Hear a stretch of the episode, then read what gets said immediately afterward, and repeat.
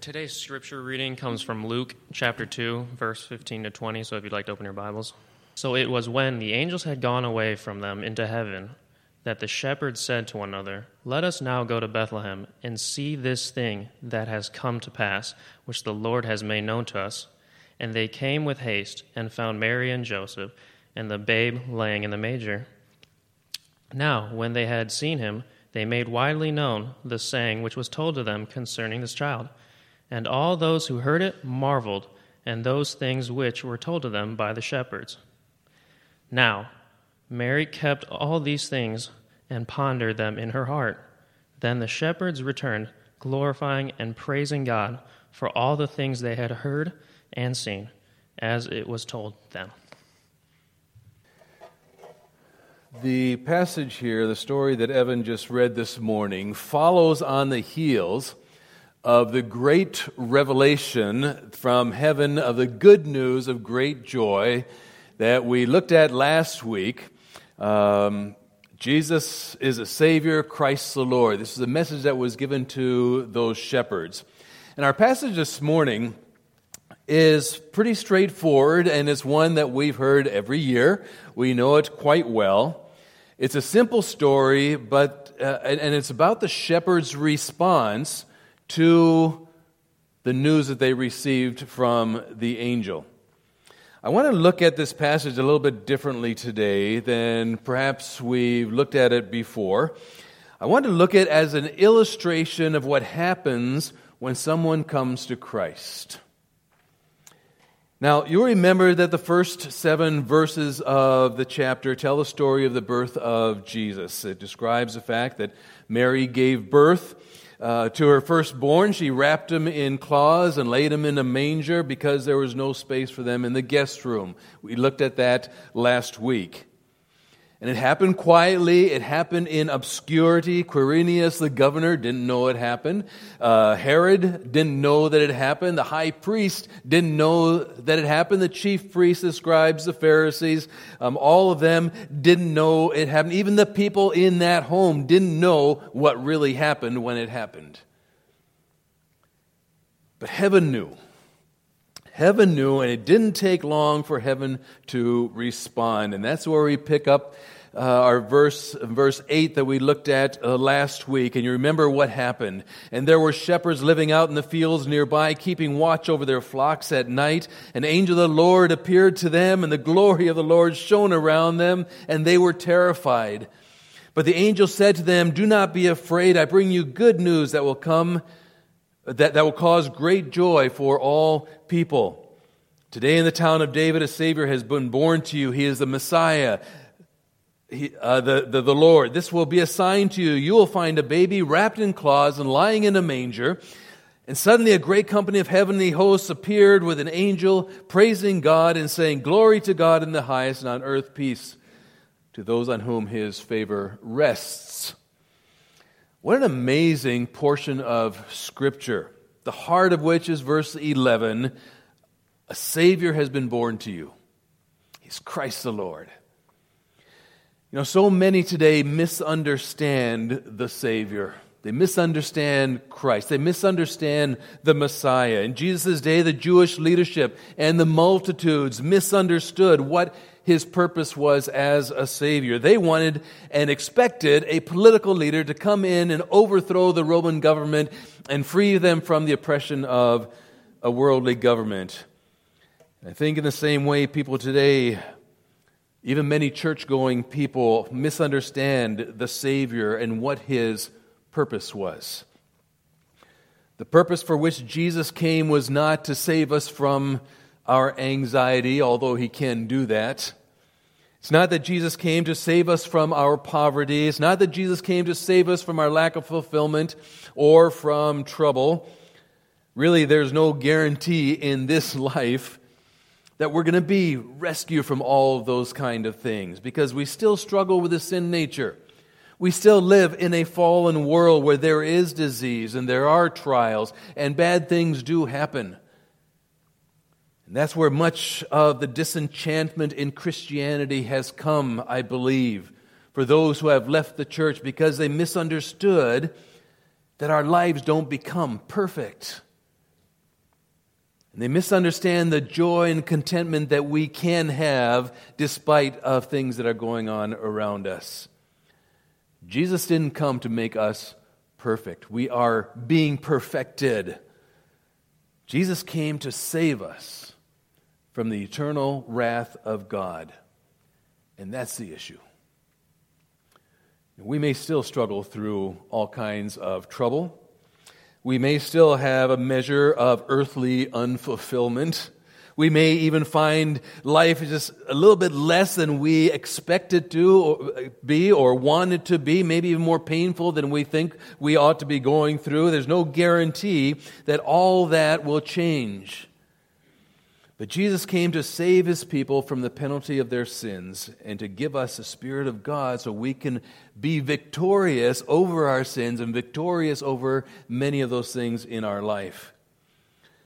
Scripture says the wages of sin is death, spiritual death, and separation from God forever.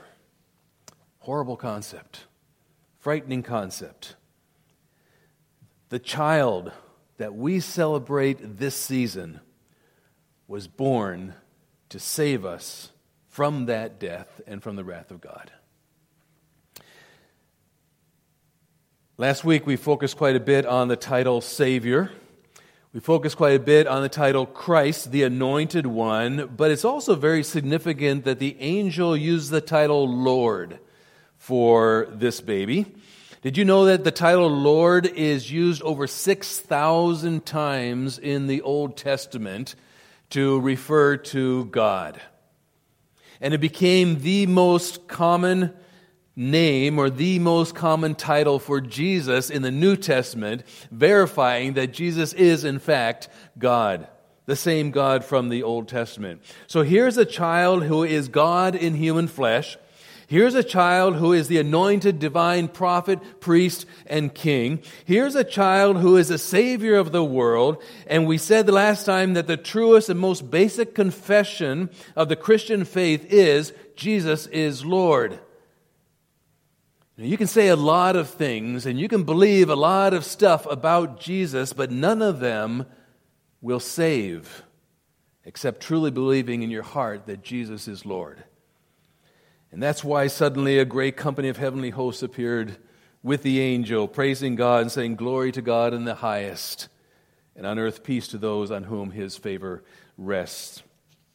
We mentioned that that peace was a salvation peace. It wasn't a worldly peace. Jesus never promised a worldly peace. He, he promised a peace in our heart, a salvation peace that God bestows upon those whom his favor rests.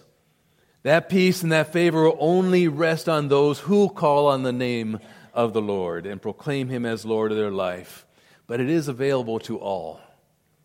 Salvation is a gracious gift, free gift, to those who come to Jesus and worship Him as Lord, and their lives are changed forever. Now, imagine you're in the situation of the shepherds. I mean, life had had to have been pretty dull every day out there in those fields with those sheeps. I could imagine probably downright boring.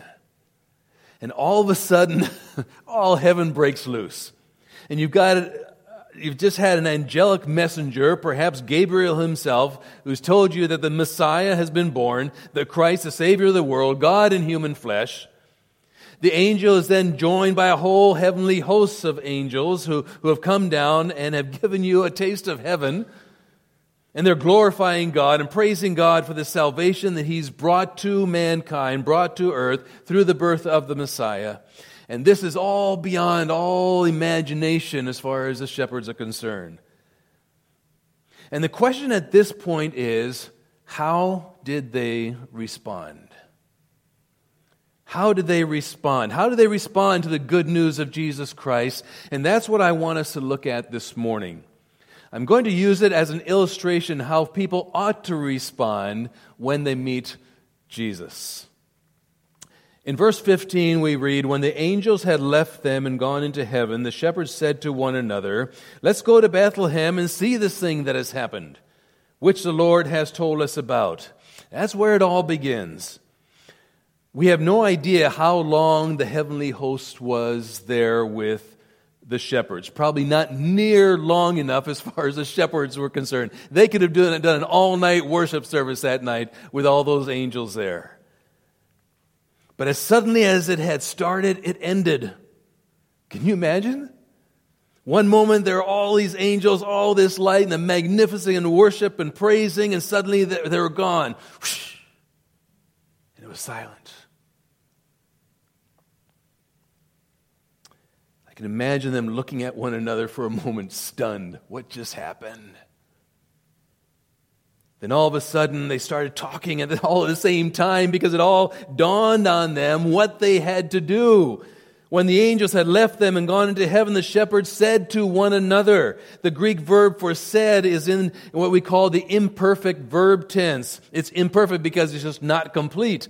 It's, it's an ongoing action, it's an ongoing conversation. We could, we could translate as the shepherds were saying to one another, or the shepherds kept saying to each other, We've got to go. We've got to go. We've got, we, we've got to go to Bethlehem and see this thing.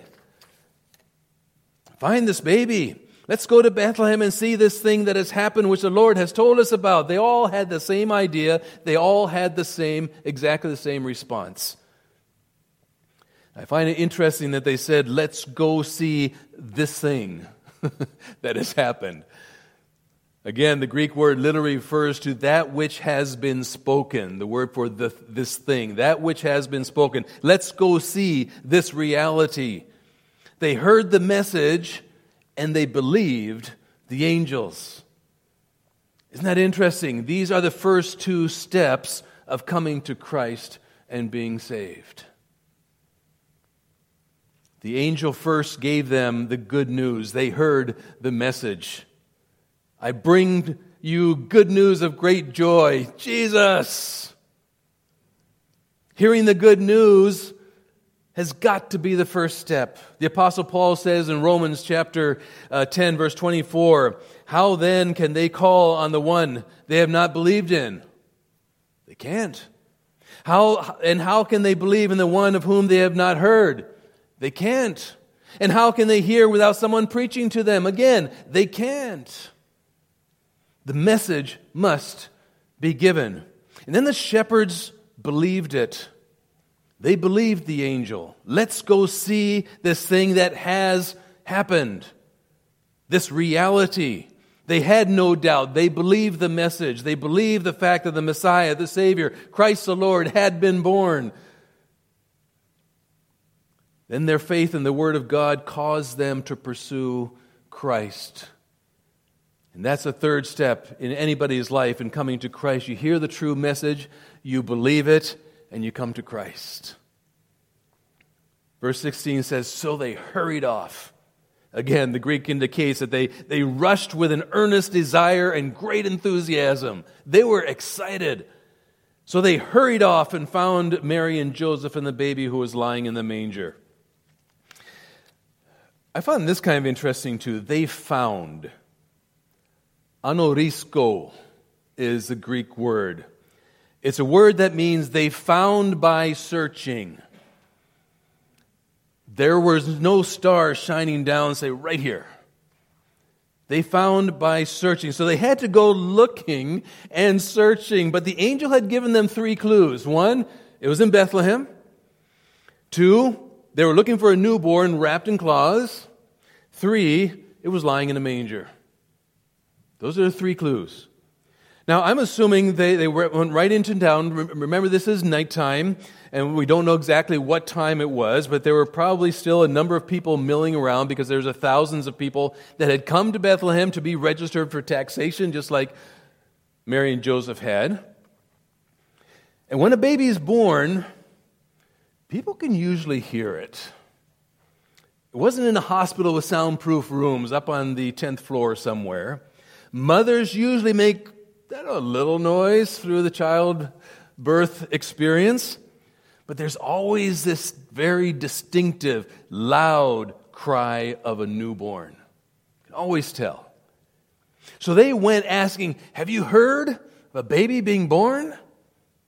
Now, we don't know how many times they asked that question. We don't know how many doors they knocked on said, Let me see, is this the one?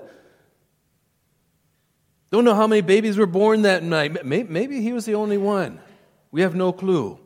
But they searched until they found Mary and Joseph and the baby who was lying in the manger. And when they saw that, they knew. They knew because it was just as the angel had said. And no one normally lays their baby in a feeding trough, in a manger. So they sought Jesus until they found him. They came to Christ. Isn't neat? Now, interestingly, the next thing that happened gives us an illustration of the behavior of someone who has come to Christ. They witnessed.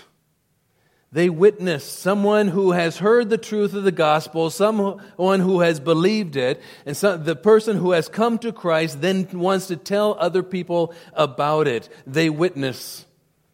Look at verse 17. When they had seen him, they spread the word concerning what had been told them about the child. Now, I can't imagine that there wasn't some fairly long conversation and excitement going on between verses 16 and 17. Between the moment when they walked into the house, saw the baby, and they went out and spread, spread the news. Couldn't have been silence. I mean, here are these scruffy, grubby, sheep smelling shepherds coming in the middle of the night into this little home, finding Joseph Mary and the baby lying there in the manger. Joseph had to have asked them, What in the world are you doing here? The shepherds had been overwhelmed and excited about the angels and the glory of God and the announcement. And I would assume probably spent a fair amount of time all talking at the same time about everything that had taken place. And I can imagine Mary and Joseph saying, Oh, that's so cool. You know, that same angel came to us too, separately. Mary said, uh, came to me first, and Joseph came to, to him. And they all, I would imagine, again, scripture doesn't tell us, there's a lot of excitement going on. They're all telling each other what they were told about this child. But whatever took place that night, at that moment, it was only Mary and Joseph, a few shepherds, Zacharias and Elizabeth who knew anything about this. And it says, when they had seen him, they spread the word concerning what had been told them about this child. And I can imagine them going out of that, that little house, running on all directions, so excited, trying to t- tell anybody that they could, that would listen. Hey, he's here. The Messiah is here. The Savior's been born. The angel told us and, and told us where to find him, and we've seen him. We've seen him with our eyes. We found him. Christ the Lord, the Messiah, has, has been born. They were so excited because it had changed their life. And they wanted to tell people about it. You know, I don't know if you've ever noticed or not, but some of the most aggressive, faithful, excited people who proclaim the gospel are the newest Christians. Because they're so full of joy and excitement, they want to tell somebody. And so these shepherds become the first New Testament evangelists. They spread the word. I'm sure they repeated the amazing revelation from God as well as their own personal meeting with Joseph and Mary and, and the baby lying there in the manger. They couldn't help themselves. I mean, this was the greatest news the world has ever known. It's certainly the greatest news that they had ever heard of in their own life. Their lives were dramatically changed, and they had to tell some people. And they did. And what was the reaction of the people? Verse 18 And all who heard it were amazed at what the shepherds said to them. The word amazed is thumazo, to be amazed, to marvel as, to be in wonderment. Whoa, this is amazing news. This is a word that Luke used over and over again when it came to people's reactions to Jesus. Jesus caused people to be amazed. There's no question about it. He was an amazing person. They had never seen anybody like them. They never heard anybody like them. They had never seen the, the miracles and the works that he did by anybody else. But, folks, amazement doesn't cut it. Amazement doesn't cut it. There have been people down through history that have been amazed at Jesus' life. They've held him in high regard, they have respected him. Even Mahatma Gandhi of India highly respected Jesus and his teachings. Our Muslim friends highly respect Jesus as one of the greatest prophets. But being amazed by Jesus doesn't do it. That's not salvation. That's not enough. It was a typical reaction, but it was still amazement and curiosity, not commitment to Christ. That's kind of the contrast between them and the shepherds, right? The shepherds heard the message, they believed, and ran to Jesus. Wouldn't it have been great if it said there in verse 18, and all who heard it were amazed and went immediately to the manger? That's not what happened. They just wondered and were amazed and went on with life. But the next statement in verse 19 is interesting. It takes us a little into the heart of Mary, where it says, But Mary treasured up all these things and pondered them in her heart. Can you imagine this, this young girl, perhaps teenager, sitting there in this little home, looking into that feeding trough at a baby that's come from her womb, this baby conceived and born without her having known a man, looking at that baby and thinking, this baby is a son of the Most High God. This baby is a rightful heir to the throne of David.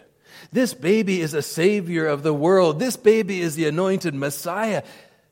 This baby is God. I wonder where her pondering thoughts went. How do I raise God? How do I teach him? do I have to teach him? Will I ever have to say, Jesus, don't do that? Will I ever have to discipline? Oh, no, probably not. He's God. When's he going to start saying amazing divine things and doing amazing divine things? How am I going to be a mother to a child who is God?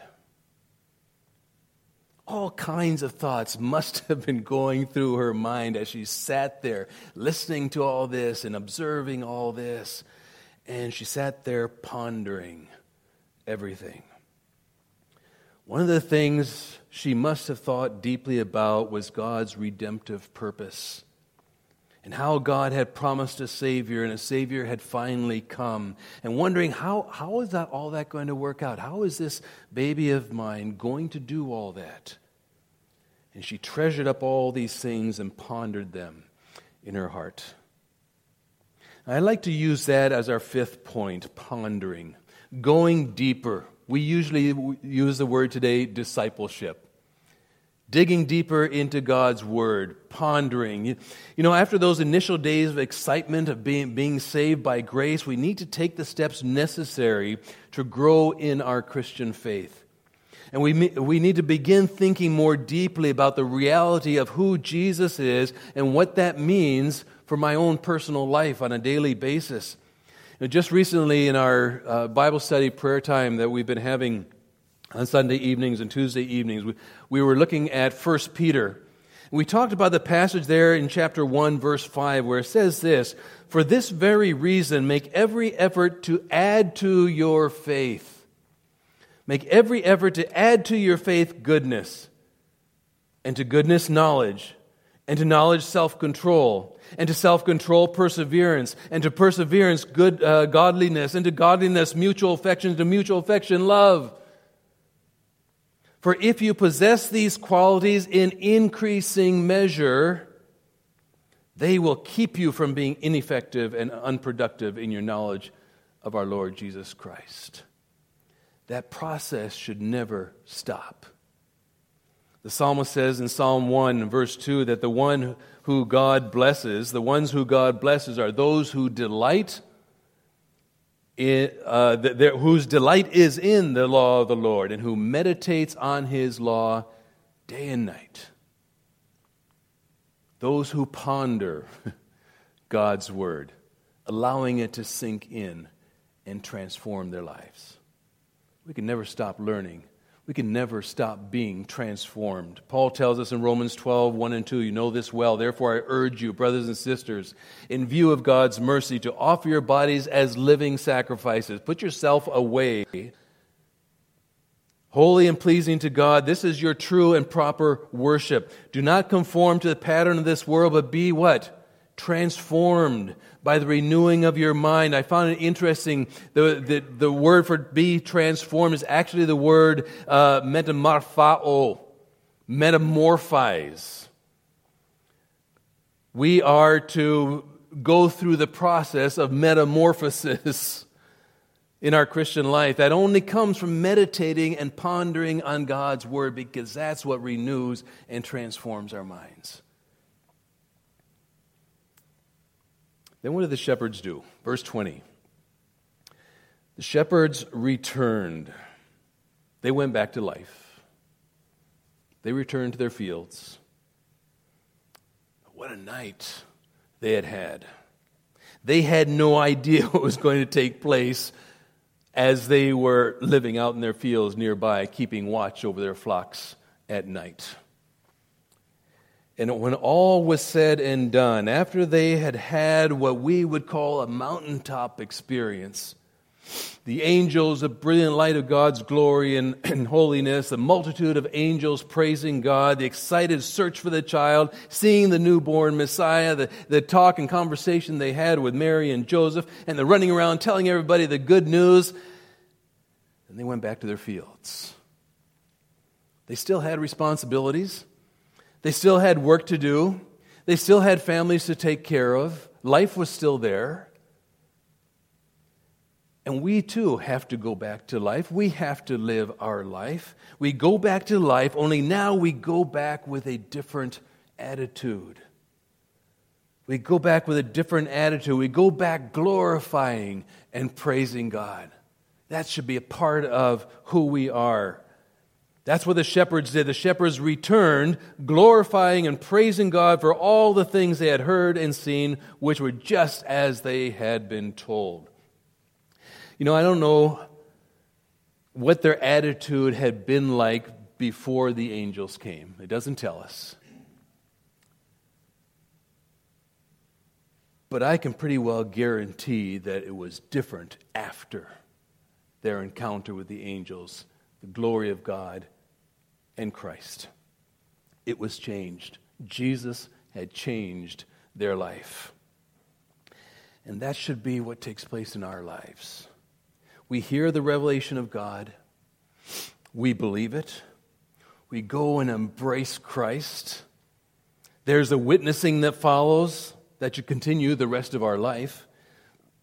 There's a deep studying and pondering about the great truths that are in that are found in God's word as we grow in our relationship with Christ and as we deepen our knowledge of the word of God and, and there should also be a life attitude change.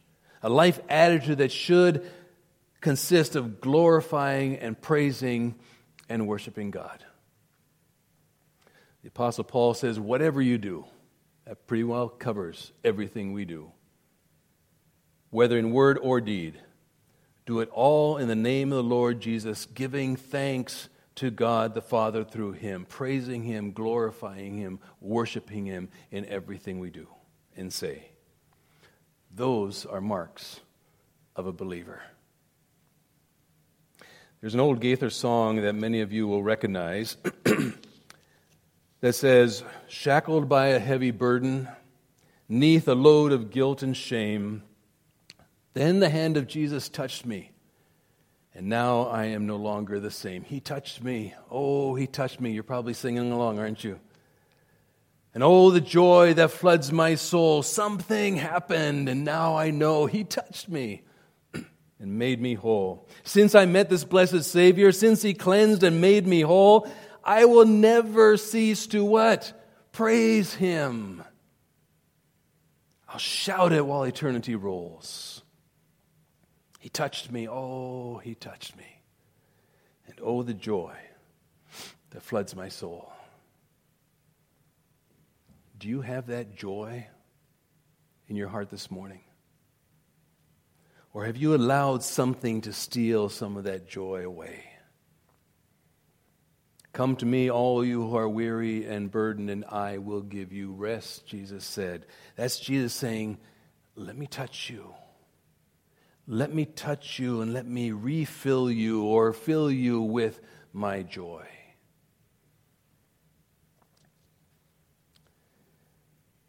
Twas battered and scarred, and the auctioneer thought it hardly worth his while to waste his time on the old violin, but he held it up with a smile. What am I bid, good people? he cried. Who starts the bidding for me? One dollar? One dollar. Who do I hear two? Two dollars. Who'll make it three? Three dollars once, three dollars twice, going for three. But no. From the room far back, a gray bearded man came forward and picked up the bow. Then, wiping the dust from the old violin and tightening up the strings, he played a melody pure and sweet, as sweet as the angel sings. The music ceased, and the auctioneer, with a voice that was quiet and low, said, What now am I bid? for this old violin as he held it aloft with its bow. One thousand? One thousand? Who'll make it two? Two thousand? Who makes it three? Three thousand once, three thousand twice, going and gone, said he. The audience cheered, but some of them cried, We don't understand. What changed its worth? Swift came the reply the touch of the master's hand. And many a man with life out of tune, all battered and bruised with hardship, is auctioned cheap to a thoughtless crowd, much like that old violin. A massive, a mess of port, port, a pottage, a, a, glass of wine, a, a game, and he travels on. He, he's going once, he's going twice, he's going and almost gone. But the master comes. And the foolish crowd never can quite understand the worth of a soul and the change that is wrought by the touch of the Master's hand. Do you need a touch this morning? Do you need a touch this morning? Is there hope for you? In Jesus, there is hope for everyone. I'm going to ask the worship team to come. And as they sing that, that beautiful song that we've been learning, that we've been singing together, if you feel that you need a touch this morning from the Master's hand, from Jesus, while they're singing, would you just come and, and sit here in one of the first, first uh, seats here? And our elders will be available. I'll be available as well after the service to talk with you, to pray with you and to get to that point where we can be refilled with that joy of Jesus.